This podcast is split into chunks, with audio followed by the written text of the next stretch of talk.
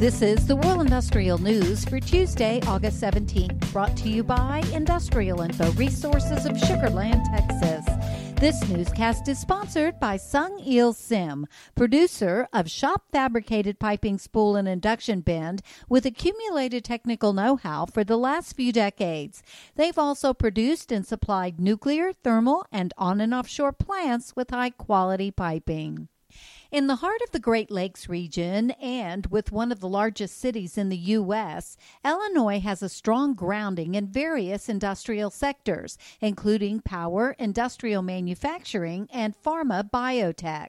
Industrial Info is tracking more than $11.6 billion worth of industrial projects under construction in the state. The 21st century has ushered in a novel way to prospect for riches.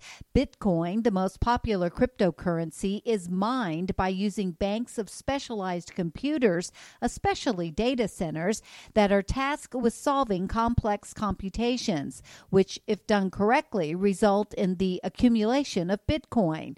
Industrial Info is tracking 10 projects in the U.S. valued at more than $830 million, in which companies have have either teamed up with or purchased underutilized power plants to supply the electricity needed for Bitcoin mining.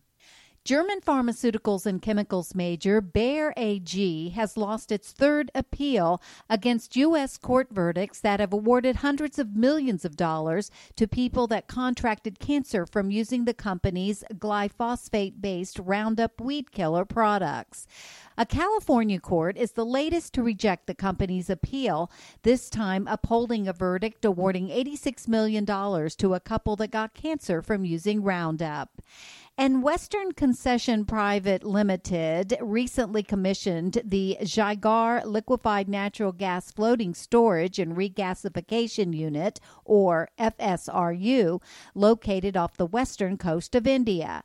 Industrial Info is tracking three active FSRU projects in India worth $1.29 billion. For details on these and other breaking news, read the full stories at www.industrialinfo.com. I'm Peggy Tuck reporting for Industrial Info News.